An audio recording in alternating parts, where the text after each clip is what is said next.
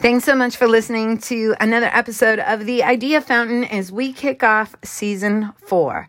Every single month on The Idea Fountain, I interview somebody who has changed my life in some way. This isn't promotional. Really, every single person must have either done something or said something or like helped me change the way I viewed the world. And it doesn't matter if it is a superstar multi platinum music producer or the co founder of unicorn uh, tech startup or a nun. I hope you get something from every single interview. Today, we're going to be talking about jukeboxes, which mean so much to me and uh, before we get into my little unorthodox jukebox, I just want to remind you you can sign up for the Idea Fountain newsletter and get all the updates on tapings, how you can be involved, and connect with the guests at juliepilat.co. That's Julie, P I L A T dot co. And also follow the Idea Fountain at the Idea Fountain. Here we go. I D A F O U N E A I N. This is the Idea Fountain life changing conversations. All right. Okay, I'm going to kick it off. Thanks for hanging out for another episode of the Idea Fountain and Happy New Year. I'm Julie Pilat with Don Muller of Jukeboxes Unlimited. And uh, as always, we have a little fireside chat. I'll have you guys unmute yourselves really quick. I'll shout you out. Corey, Kat, Stacy, say hi. Oh. Hello. All right, that, that, that's my version of uh, everybody in the crowd make some noise. um, Don, you started Jukeboxes Unlimited in 1971. Yes. Um, some people know you as the jukebox seller to the stars. You also, the business has done repairs and rentals. But I want to kick off with the story about how we first got connected. You got a cryptic call from a record label. Is that right?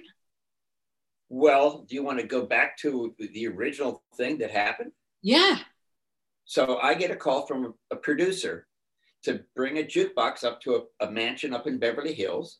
Um, I'm not sure what I'm supposed to do. It's not a, it's like a party, but they don't care about the music. So I just fill it up with my junk checkout records in my from my shop, and I go in there, pick it up, take it back, and then the the same fella calls me and says he wants uh, the jukebox again, and I now take that jukebox over to a, a North Hollywood um, industrial park, and they have a couple of guys and uh, some cameras and things, and I set the jukebox up, show them how it works, and then this car pulls up outside, and uh, the little car and guy gets out and goes to the trunk, opens it up, pulls out a gorilla outfit, puts it on, and walks into the room. And I'm thinking, what, what the heck is this? So I leave. Then eventually, um, uh, Trevor contacts me and says, "I'm I'm getting a word of a a jukebox with uh, uh, with a gorilla, and is this something that you are involved in? And I said, I don't know. It it might be, not sure. And so then. Um, I, I, love that. Uh, a jukebox with a gorilla. Is this involve you?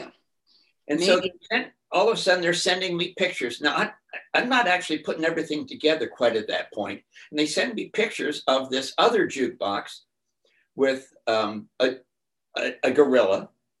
And I and they asked me if I had one of those. And I said, no, I don't. I have one of these other ones. And it worked out to be the one that they had originally rented for the party. So this was getting so confusing for me as to what was happening. And then eventually, uh, you know, they had uh, when the jukebox came back from the gorilla shoot, it had I had already printed up all these songs for the jukebox that were only his. Yeah. So I I knew the songs before the album was even out yet. And I had to type up all these little title strips.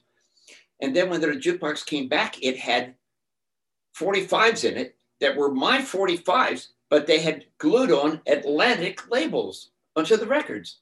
And and what was the artist on the records? The big uh, reveal, the artist was. My mind just uh, went blank. Bruno Mars. Bruno, Bruno, my God.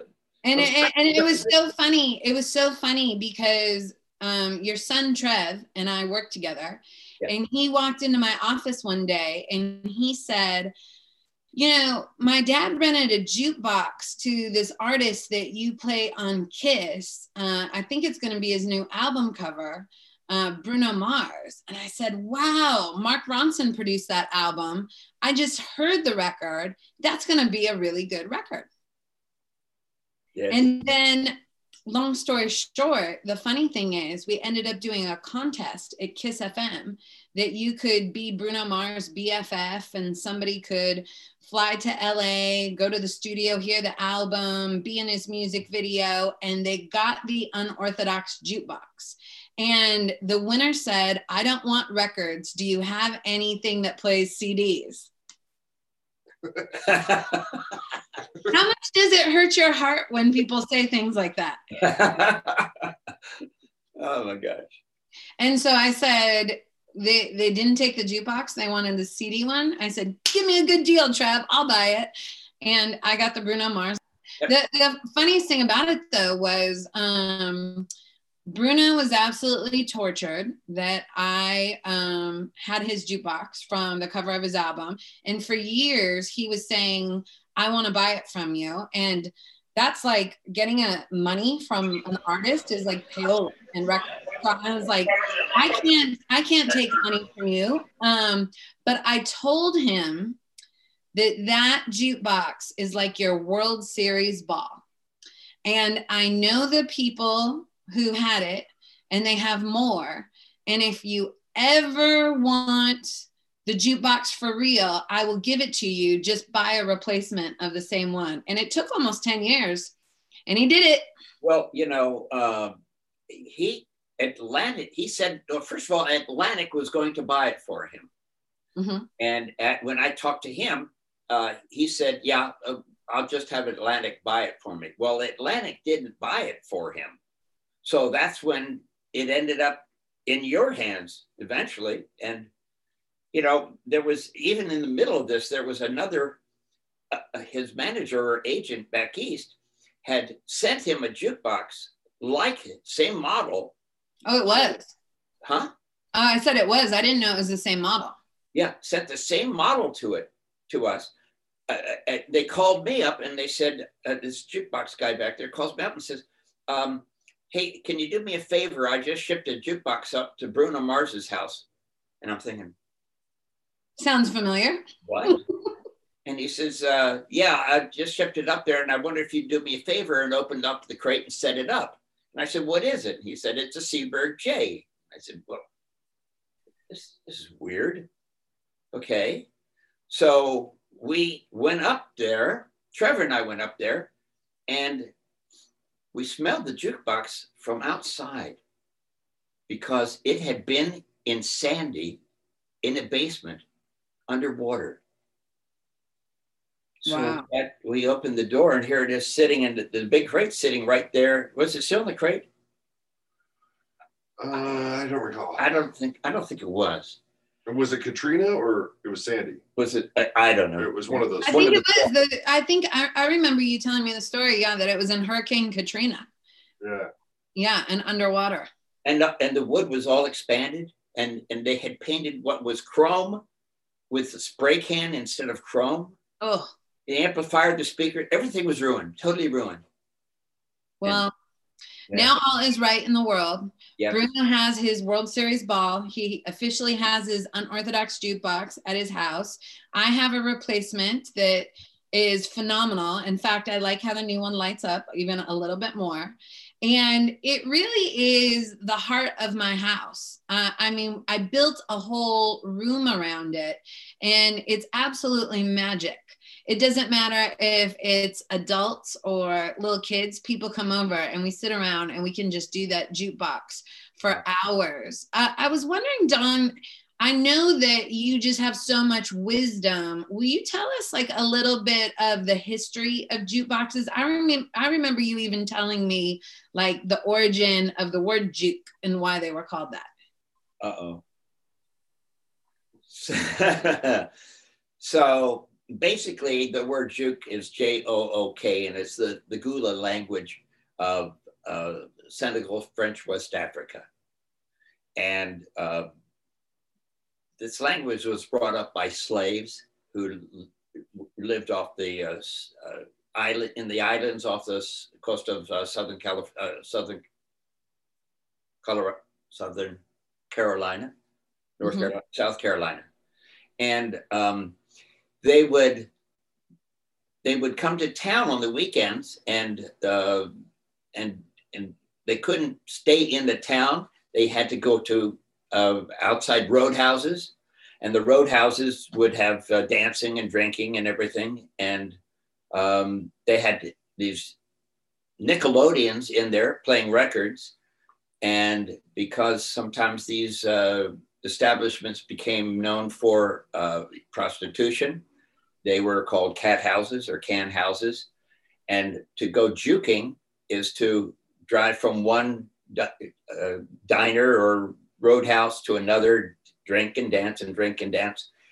And eventually, according to the books, it you would take a, a lady to a cabin in the back.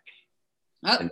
That was juking, and that's the license plate on my truck. oh, yeah, it doesn't say just juking. no, it says juking. Okay. Yeah. And so that's the that's the word jukebox came from because it was uh, the places were known as juke joints, and then the jukebox came from there. When you, disorderly and to mess around. Hmm. Disorderly and to mess around. I love it. When you, yeah. when you started your business in 1971, did you start it knowing you were going to be servicing high end clients, or did you start it um, more because of what was going on at the time with jukeboxes in different stores or restaurants, things like that? Not at all. I started it because I wanted to run my own my own radio station. Mm-hmm. That was my whole goal. I didn't have any idea. I didn't know anything about jukeboxes, you know. But I, going back to, to high school and great and uh, college, ASU. Oh yeah, that's where I went. Give them Hell Devils. Say again. That's where I went. Give them Hell Devils. ASU. yeah, cool. Yeah. I went there. um, so, and I, I took uh, marketing, and uh, our teacher was uh, a former uh, chairman of Coca Cola, so he knew a little bit about marketing. That's all I remember at ASU. I don't know when they're long. Anyhow, at ASU, I I I would hear radio and just think I can do better than this it just got to be something better. So I called the local top 40 people and they said, oh, you need to stay in college and learn everything. And I said, I don't want college. I want to be a radio. So I went to Don Martin School of Radio and Television Broadcasting Arts and Sciences in Hollywood. And I got my FCC license and I went out and, and, and did radio. But I, one of my first stations I worked at was an FM in Bakersfield. And I made it, uh, it was a top uh, I turned it top 40. This is one, one of the first FM stations to ever play top 40 music in stereo. Pretty cool. Cool. I, I love in California how there's so many legendary stations all up and down the coast. Yeah. Well, the one I worked at I loved was uh, Casey in Oxnard. That was the farm station for KRLA, which was up against KHJ, which were the two big, big stations back in the 60s and 70s. So wait a minute. I still don't really 100% understand. You wanted to own a radio station. You didn't know that much about jukeboxes.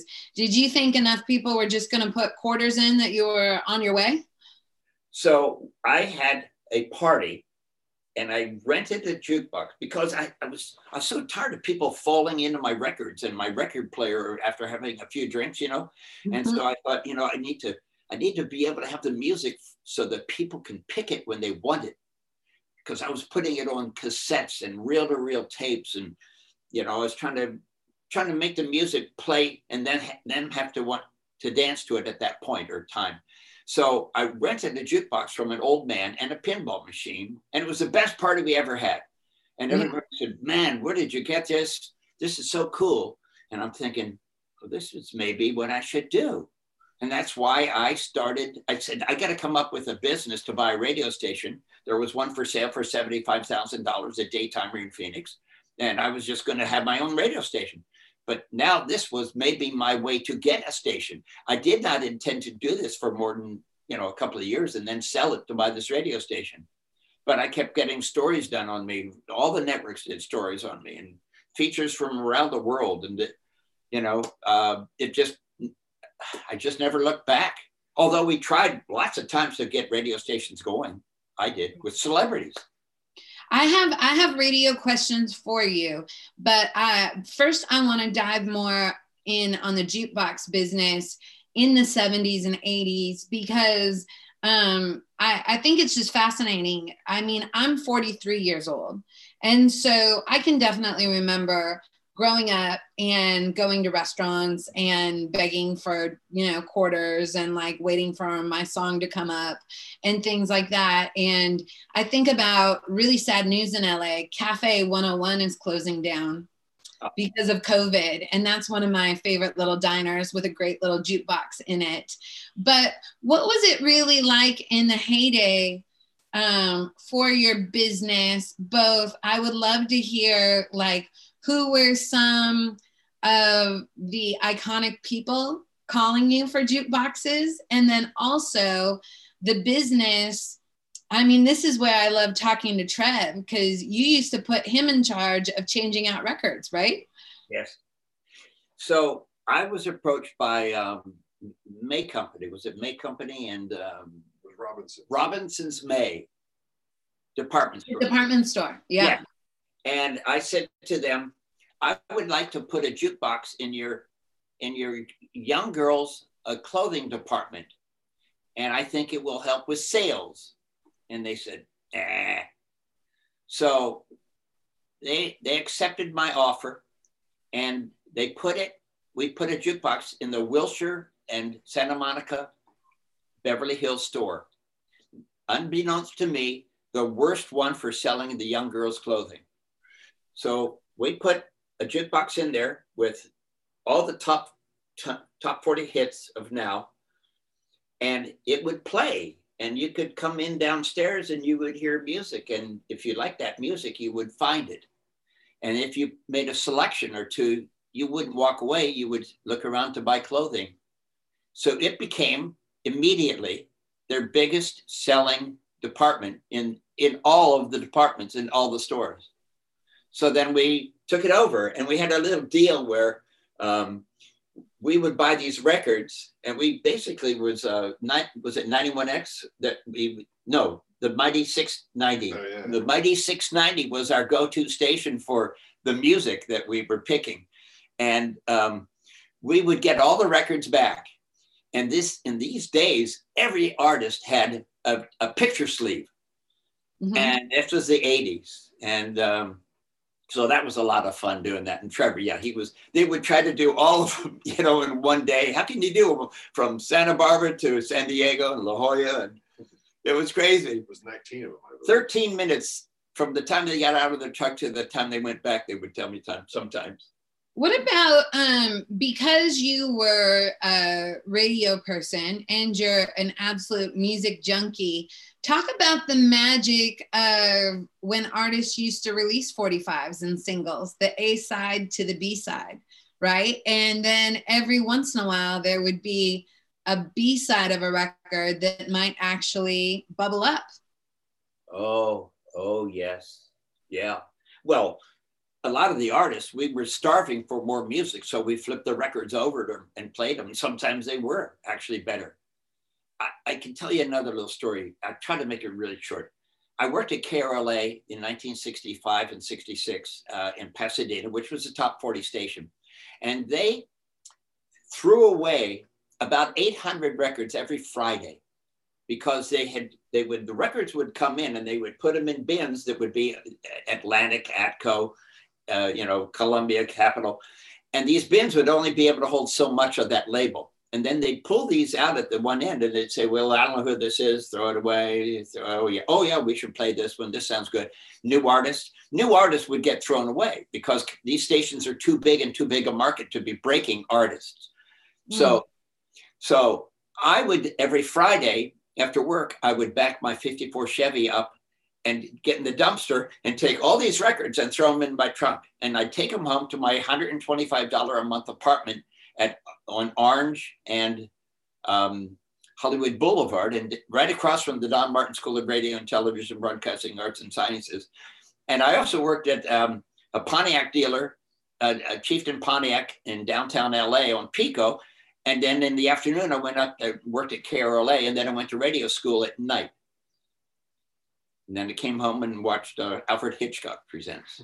So um, this the, I took these records and, and I took them home and I would listen to them on a little record player in the apartment. And, and Trevor wasn't around, but we had a son and uh, my wife and a cat. And I would play them and I'd say, this is good. This is good. And I, you know, I'd listen to these records. So I pull out this one record on the Bang label. Now the Bang label only had one hit prior to this, uh, which was Hang on Sloopy by the McCoys. So I take this to KRLA and I'm going to take it in and present it to Dick Moreland, who was a program director, music director. But um, Johnny Hayes, who a, had just come in to work weekends, says, What do you got there, Don? I says, I got this, I think it's a cool record. We're playing Hanky Panky by Tommy James and the Shondells. And I and, and I think this fits right in with this. And he says, Let me take it in. I'll take it to him. And I said, No, let me take it. He's, he, he takes it in. They jump on this record. It's a nobody artist named Neil Diamond. Ah. KH, they did they they deem it their record because it's a year old. It was it had already gone through this whole row and now was thrown out. So this record was nobody could get it. And so Cage KRLA is promoting it as their artist, and KHJ doesn't know what to do about it. But eventually, everybody everybody had to play it. Later on, I took those same kind of records that were I thought were cool, and I've got some in my jukebox that anybody hears that they God that is good music, and I took it to that little FM station in in in uh, Bakersfield that I talked that old man into letting me program it, and I played those records on that station. And the kids were going to the record store saying, I want to buy this record. And the, in the record stores go to the distributors. The distributors don't have them. They said, we don't even know what this stuff is. It's a year and a half old now. And so you had to listen to our station to hear that song. You couldn't buy it, couldn't get it anywhere. So that's what you know I did with those flip sides. It, it's so funny because I think the reason I got into radio was not because I wanted to be a DJ and talk, but because there is no better feeling than loving a song and playing it for a friend, right? Yeah. And when you have the opportunity to do that for millions of people, yeah. it's funny. I mean, that's such a gift in radio. Um, and the jukebox is really kind of the same, right? You're picking the songs at the party. Yeah. And uh, that's such a magic feeling. You were a real pioneer in radio, especially in the days when radio was switching from AM to FM. And then, you know, early in the 90s, the uh, Telecommunications Act passed and radio really started to consolidate. What do you really miss the most about the golden age of radio? I think I got out of it about the about the end of it, so to speak, because before me there was just the the disc jockeys had so much freedom, and you know eventually that was all taken away from them, and one guy could be programming twenty five radio stations, and markets he had never ever been in, you know, before. So I, I, I miss those. I miss uh, who was the who was the gorilla guy? What was his name? Jack Armstrong. Jack Armstrong. oh my God, what a jock that was. Um, and then Dave Hull, the old hullabalooer who just passed away, who was a good friend. Um, there were so many that, you know, in my area, I, I didn't go to New York or other cities, but I knew of all these guys on WLS. When I worked at KRLA, was there was Bob Hudson and Dave Hull and Dick Biondi, the wildlife trialian from uh, WLS Chicago, world's largest store. Um, uh, Johnny Hayes, uh, Bob Eubank. These are all great names and and over at KHJ. Matter of fact, at KHJ, when I was going to radio school at Don Martin School of Radio and Television and Broadcasting Arts and Sciences, Don Don the real Don Steele at KHJ taught classes. And to make a point one day, he mooned us in the class, and we had one girl in the class. And I know when I I, I went and met him over at uh, Paramount, where the uh, the station was at, and he sat me down and he says, You know, it doesn't matter how many stations you work at, as long as you can show that it was either an increase in position or money. So yeah. I, worked at, I worked at 11 radio stations in seven and a half years. And Trevor worked at like four and 20 years. Yeah. Well, I mean, people used to, when they were just mom and pop radio stations, they really used to move around and people used to steal people. Um, I'm curious, you were talking about living in LA and your $125 a month rent apartment off Orange and Hollywood or whatever, which completely blows my mind. Is there an era of the LA music scene um, that resonates with you the most? Like, was it the 70s and the Troubadour and Lou Adler, or the 80s and the Sunset Strip, or um, I yeah. think I think the 60s. I mean, I used to hang out at Gold Star.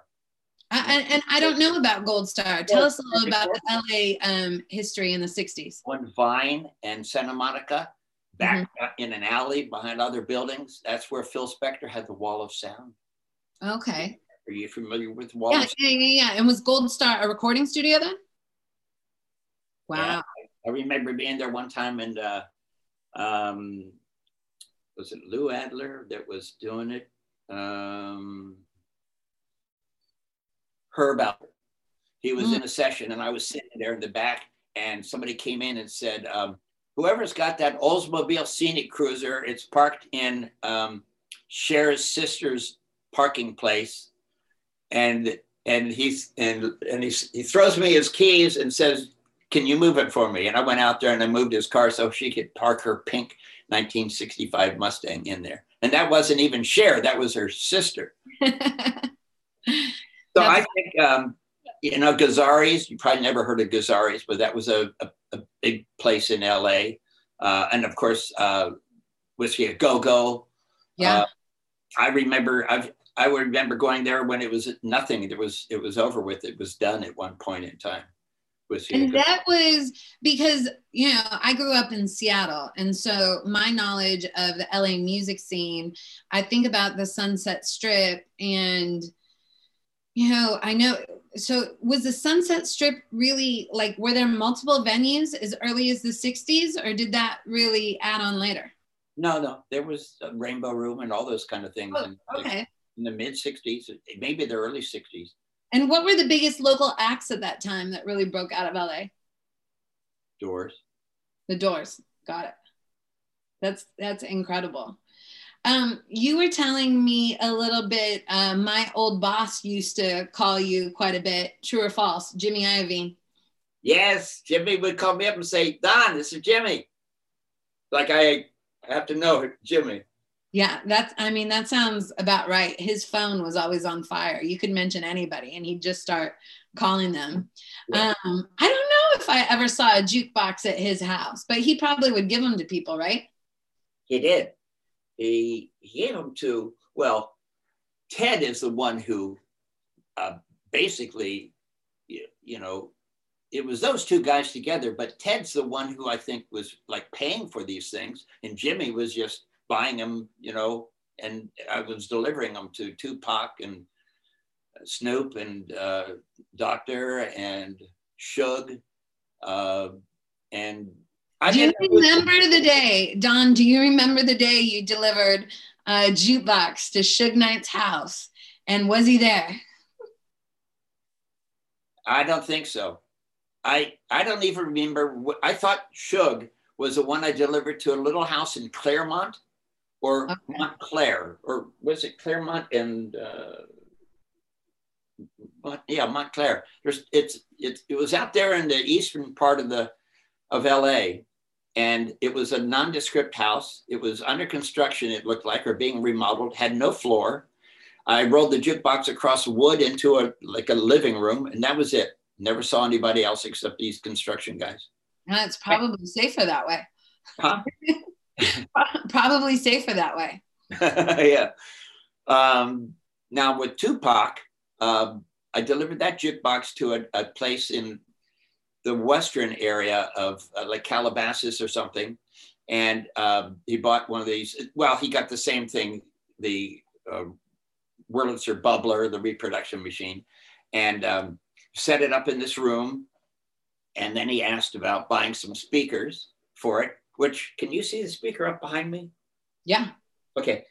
So he wanted two of the speakers, and uh, there were like, they were like 500 a piece or something. And uh, so then I said, okay, I'll order them. I don't have them. And before I got a chance to order them, I get a call from, um, I don't know whether his manager or his agent. And he says, um, uh, I want to cancel the order for the speakers. Uh, Tupac has been shot. What? I did. It wasn't even on the news. It was like, did this this guy just like it, it's just happened and he just called me the first thing to cancel the order. That is insane. And he he actually just called me maybe two months ago to see if I wanted to buy a jukebox. Same agent, same manager. Not Tupac, but yeah. but uh, but that that is an incredible story and one you've never told me before. I can't believe that story. Um, but then- I, I've got to ask though. I've got to ask because I love. I am a Tupac fan. California Love is probably one of my top three favorite songs of all time. Um, and I just I I never got to meet him, but it sounds like it. It felt like he was a good guy. Like he really was excited about music, huh? I thought so. And guess he was tall. Seemed like he was tall to me. Yeah. Hmm. But then there's um, Snoop Dogg. Mhm. He's tall for sure. Yeah. Never met him. Never met him. Oh, I'm, I'm commissioned to go take one of these jukeboxes to him. Now, to my knowledge, he was nobody at this time. He lived in an apartment on a hill they built in like Northridge. And I think it was called the Hill or something like that. And it was 26 steps straight up, no landing, no stopping, 360 pound jukebox, me and a pool table guy. And I went up there first and I knocked on the door. A little girl answers, a, a hot little girl answers, not a little girl, but a lady. yeah, and uh, and uh, I, I told her we're bringing up a jukebox. Total surprise to her. I go down and I say, "There's a really pretty girl up there. We I have to take you up to meet her." And we just started that climb nonstop all the way up there. That's a lot of work and a lot. And there's no room on the sides for to make any leaning. Crazy. I'm laughing because it's like the hip hop version of that old um, Laurel and Hardy uh, movie where they're delivering the pi- piano up the stairs in Silver Lake. Yeah. That's, that's Yeah. fine. Um, so I, it's really interesting. Vinyl is having this resurgence and is probably more popular than ever right now. I think it would be a safe bet to say you have the biggest record collection of anybody I know. Probably. How many records are we talking? probably about i would think maybe 15000 78s maybe 30000 or 40000 albums and 465 45s Wow. 465,045. didn't i say 1000 no i didn't say that yeah Just to be clear. So, Yeah. I mean, that that is absolutely insane. Where do you keep all your records? Well we have a building in the back the library it's got uh, rows of uh, what 200000 per row they're 24 feet long they're eight feet high and they're four feet wide at the bottom are 78s and the rest are all 45s. And then we Mhm. have them on, on um, shelving like you would see in a, you know, on a Costco building. Uh, pardon? Or a library, yeah. How No, often do you um how how often do you rotate your records in your jukeboxes? Oh, that that's not a good, nice question for me because even some of my machines don't have anything in them. Oh, Like the, it's like the the guy who repairs shoes and his kids don't have any. yeah. It's a, it's a, it's a lot of work. So now, if somebody does want to get a jukebox, the styles and the models range so you know so wide. Like, where does somebody even start? I am so lucky that I got the jukebox that I got because I absolutely love it with all my heart and can't imagine having another one. And it just fell into my lap. But if somebody is thinking about it or looking, what do they do? First of all, I say, what the heck do you want a jukebox for when you got 500,000 songs on your watch? Yeah. And they all come back basically with the same answer, regardless of their age. And their, their age is 24 to 80 years old. And they say, you know, I've always wanted a jukebox, and are you going to sell me one? Mm-hmm. And half the time they have no idea what they want. You know, first of all, I say, you know, 45, 78 CDs. We even have machines that hold 50 albums and play them.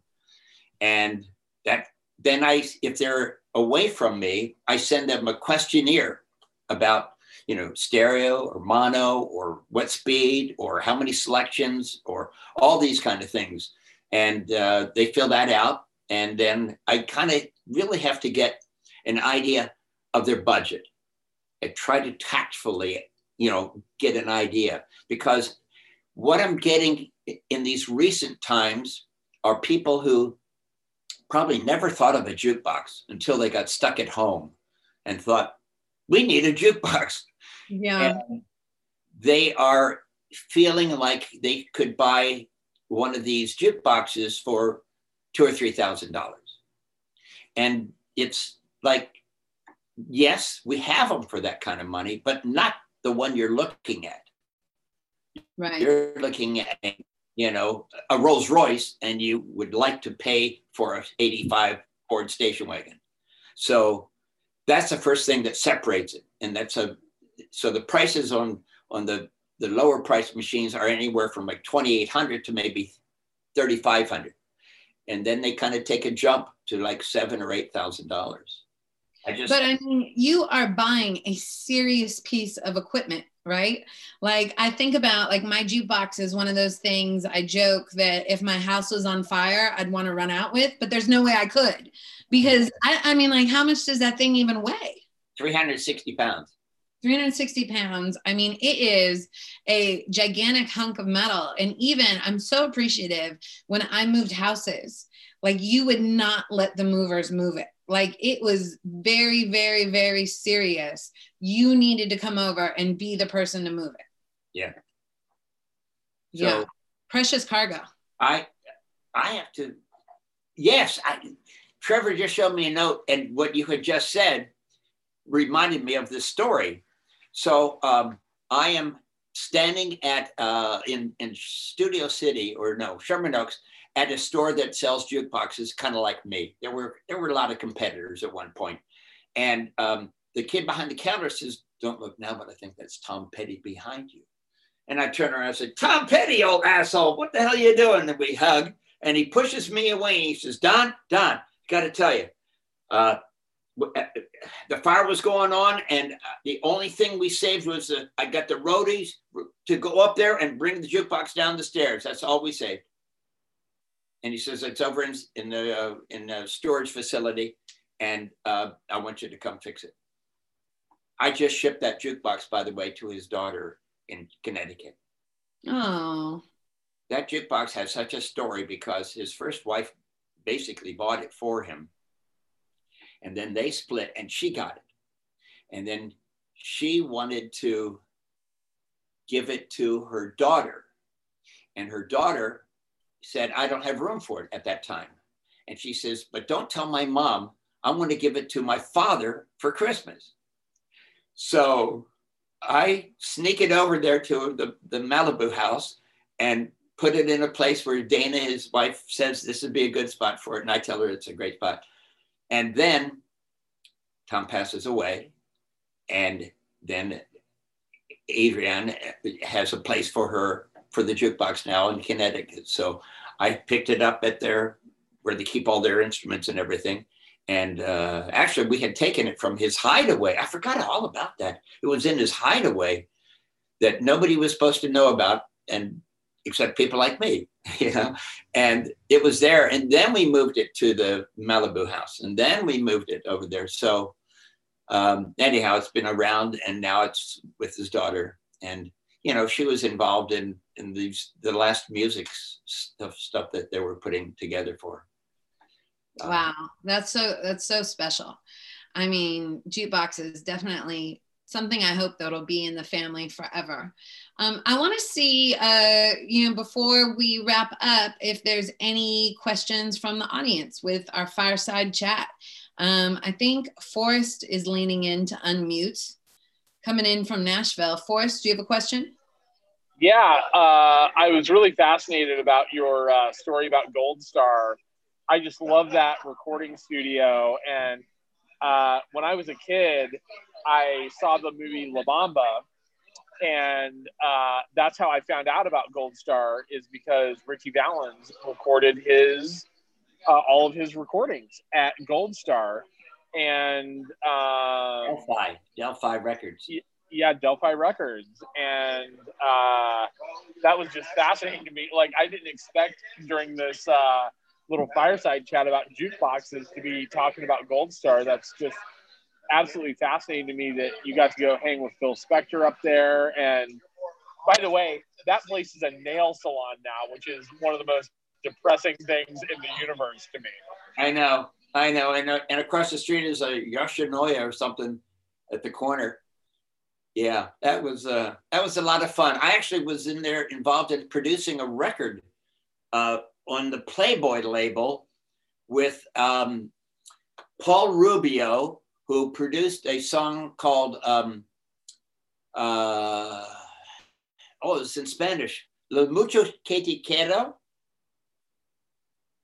It was a hit, American hit. Lo mucho que te quiero means I love you. Not you in particular, but. what? What? And uh, okay, I think Stacy has a question too. Okay, what? Yeah, oh, Stacy has a question. I've loved all of this so much. Um, I wanted to know. I had, a, I had a few questions. My first question was, what is your absolute favorite thing about jukeboxes? Like, if you had to like one thing that you love the most about them, what would it be? That's all jukeboxes? All jukeboxes? Uh, yeah. I, I mean, or or just in general. I I've I've loved this whole conversation. I've just been like glued to the screen like this. Um, but what you love most about them? I just love them cranked up wide open with good rock and roll. I had a customer come by yesterday and I put on this jukebox back here. It's a it's called a disco. It's a 1979 Seeburg. I put the disco ball in there. I don't know if you can see that. And I cranked up, um, oh, River Deep Mountain High, Phil Spector, probably one of the greatest rock and roll records ever made. And I cranked it up and and he stood right in front of it and it just blows your ears off and he is just going like this eyes shut you know? So i love these. I've got a 1948 seeburg sitting over here and it is even loud and it plays 78 rpm records but i i just love jukeboxes cranked up all jukeboxes. I don't know what it is, but there's some records that just sound better on a jukebox. Like in mine, I have a record that I knew the song. I liked the song, but it wasn't one of my favorite songs of all time. But it sounds so good in my jukebox. And it's Hall & Oates, Rich Girl. Oh, yeah, yeah, Rich Girl. Um, you know, the, uh, the jukebox is why, the jukebox is what sold records in the old days. Uh, if you read on my website about the Seeburg M100A from 1948 49, that jukebox is what sold records, and all jukeboxes sold records because you could hear it on the radio, but when you bought the record, um, well, hearing it on the radio, it didn't necessarily sound good. It was just a little oval radio in your dashboard, or it was, you know, something in your house, a little table radio. On the jukebox, it sounded great. So records were made to sound great on jukeboxes. Hmm. So jukeboxes were a commanding thing. And here's something, a, a sideline. Jukeboxes also, besides making songs, were a, a form of um, cheating in a way because the jukebox operator, he's got 40 jukeboxes out on location, and he sends a guy out to collect money and to look at the popularity meter, which told you which songs were the most played. Oh yeah. So a guy could be honest and put the money in the bag instead of putting it in his pocket. And then he could look at the little thing and, and turn it around and turn it around, and it would tell him, okay, here's the last song. This is the song that was the biggest on this jukebox. I'll write this down. That guy could go through all those things and write down whatever he wanted to. Then he would turn that back into his boss. And the, all the other guys would come around and give their findings also. But none of them had to be truthful. Nobody could check them. So you could you could fake it. And so then those are turned over from the jukebox operator to Cashbox and Billboard and those magazines to to rate the songs.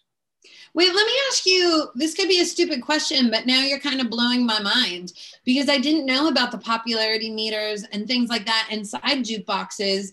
Did based off what was played, would you pay different royalties to artists or once you bought the record, you bought the record and it was promotional like Well, jukebox operators never paid royalties. right. In fact, the the record companies would say how many jukeboxes you have, and and they would send you the forty records, one for each jukebox, because Yeah. you they they know that you're going to sell records for them. Yeah, So it, Okay. it didn't happen until about 1980. There was a guy who wrote magazines, a, a, a little article, a, a little weekly thing uh, he, he published that told you how much the value of a current product, uh, old used products were jukeboxes, pinball, video games, shuffle alleys. And he says, don't let them get into knowing how many jukeboxes you have and where they are because they will get you. And so he couldn't stop them. And they he came in and they wanted to know uh, how many jukeboxes you had, and they wanted a, like a, a dollar a, a jukebox uh, a, a month or a year or something. Well, once they found out where you had all these jukeboxes, they just kept running the prices up. So the, and that's why lots of times you don't find these jukebox operators in the yellow pages or the phone book because they don't want to be some found or heard or you know it's it was it was vice it's prostitution it's gambling it's all that kind of thing that's why all these people in arizona these old men retire from chicago because their somebody in their family was murdered or their restaurant was blown up Whoa. Now I know Corey has a question also. Yes. Yes, hello. Um, you talked about uh, um, back in the day uh, being a DJ, and uh, I was just wondering what your um, digging process was like, finding music, and how it's changed uh, till now. Like what, how you try to find music now. you mean for being for radio when i was Yeah, for radio. Yeah. I really had a good ear for it. Um, I I love bubblegum music, so I was on the air in you know 1969 and with the Archies and the 1910 Fruit Gum Company and all that kind of stuff. And I most of the stations I worked at, except one time I worked for Buck Owens and I was Travis Stone on the air at that station, uh, playing country music. But um, I I could play a record and right away determine this is good for our station. This is top 40. This is what kids are going to like. And so, once again, I was, I handled the music at almost every station I worked at. And um I just, uh, you know, I could feel it. And I'm one of those persons that doesn't need to know when this, when the record's going to start or the vocal's going to start because I feel it. Matter of fact, I was, I was being interviewed um, at a radio station in Bakersfield in 1966, and they wouldn't let me um, the two guys, the manager and the program director, were it was a Mamas and Papas concert, but they wouldn't let me stay there, so they sent me out to the station out in the desert, and I waited. They came back and they were both drunk, and they put me down in the music room, which would have had one turntable and a bunch of these records I'd never heard of in my life, and they expected me to play DJ, and it was embarrassing, and that's when I left and went and started this FM stereo station, but. Um, I don't know. I just I I can feel the music and uh, I I can sense that it's going to be a hit or not. I've been wrong with maybe something like Puff the Magic Dragon, if you guys would even know that at all. Every once in a while, there's one. I mean, I'll tell you, I, I made Lady Gaga open for Swayze at Raging Waters, so uh, you know it, it happens. Well, I I was I you know I started a station a, a television station on the internet. Did you know I did that? I, I, think we did talk about that, that you were really early on with doing yeah. digital radio too. And I broke Britney Spears before Kiss did. Oh man, well that, that's when I was still in Seattle, so I'm not going to arm wrestle you over that one. um, okay, I know that we're going to talk a little bit offline about my juke. Before we wrap up, Trev, is there anything else you want to say about your dad, or any uh, favorite stories you want to bring up? Oh, what about the uh, delivery to did I did I already talk about the delivery to Ted Fields up in Santa Barbara and the machine guns? Oh, Wait, the Ted Field. So if people don't know, Ted Field is the man that started Interscope Records with Jimmy Iovine. Yeah. And you just said a delivery in Santa Barbara with machine guns. this is the Suge Knight story. okay, so by this, you know, all, here's the invoice. As a matter of fact, for for Ted Fields. Yeah. Uh, 1984. Wow. Okay. This is in the early, early days. And this is after I had already been doing business with them.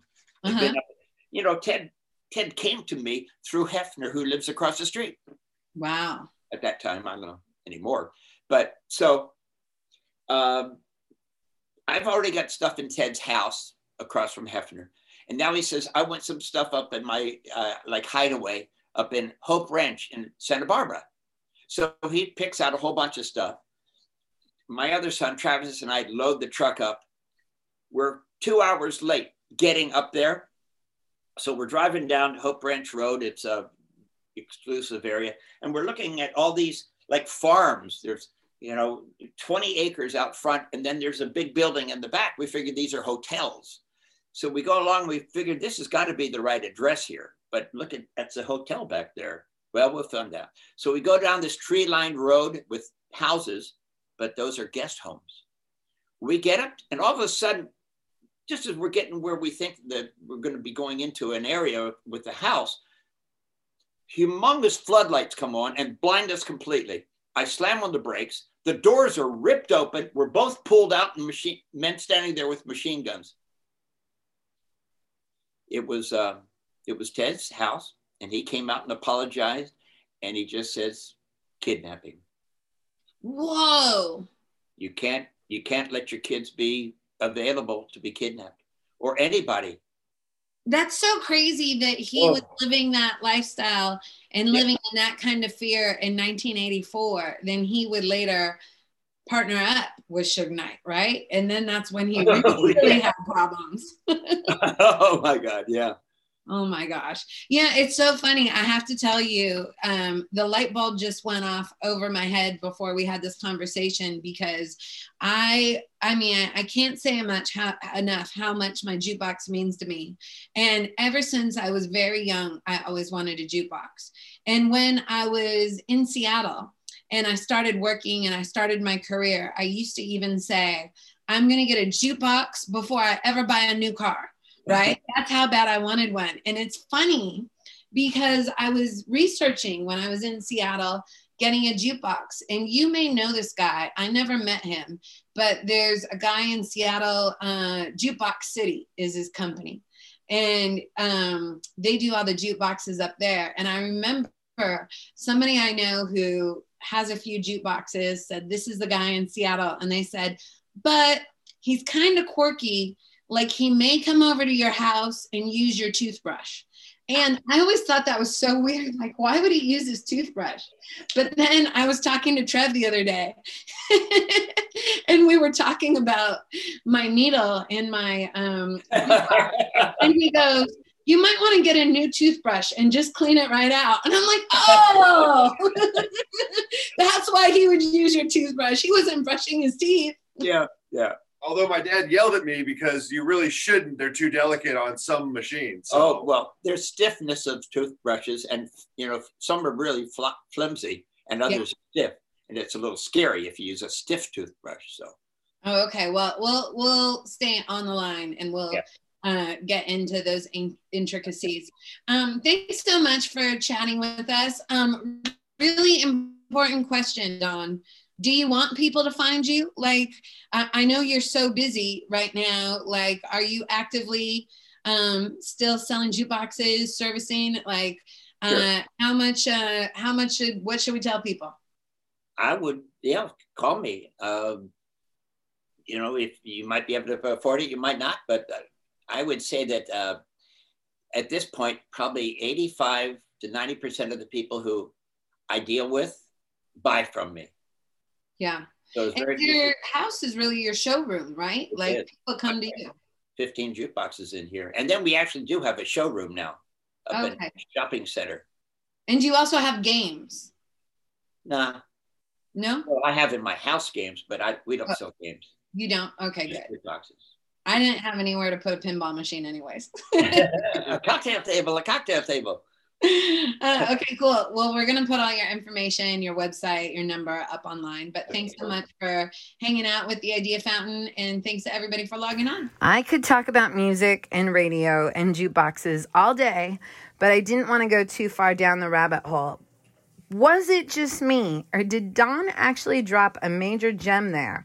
A little clue that potentially could help solve the murder of Who Killed Tupac, that really blew my mind. Uh, thanks for joining us for season four. No matter what podcast app you're uh, subscribing on, if you could hit a review and tell your friends, that would be incredible. And don't forget to go to juliepilat.co to sign up for the Idea Fountain newsletter and hear all episodes. Hope everybody's having a happy new year, and we'll see you again very soon on The Idea Fountain.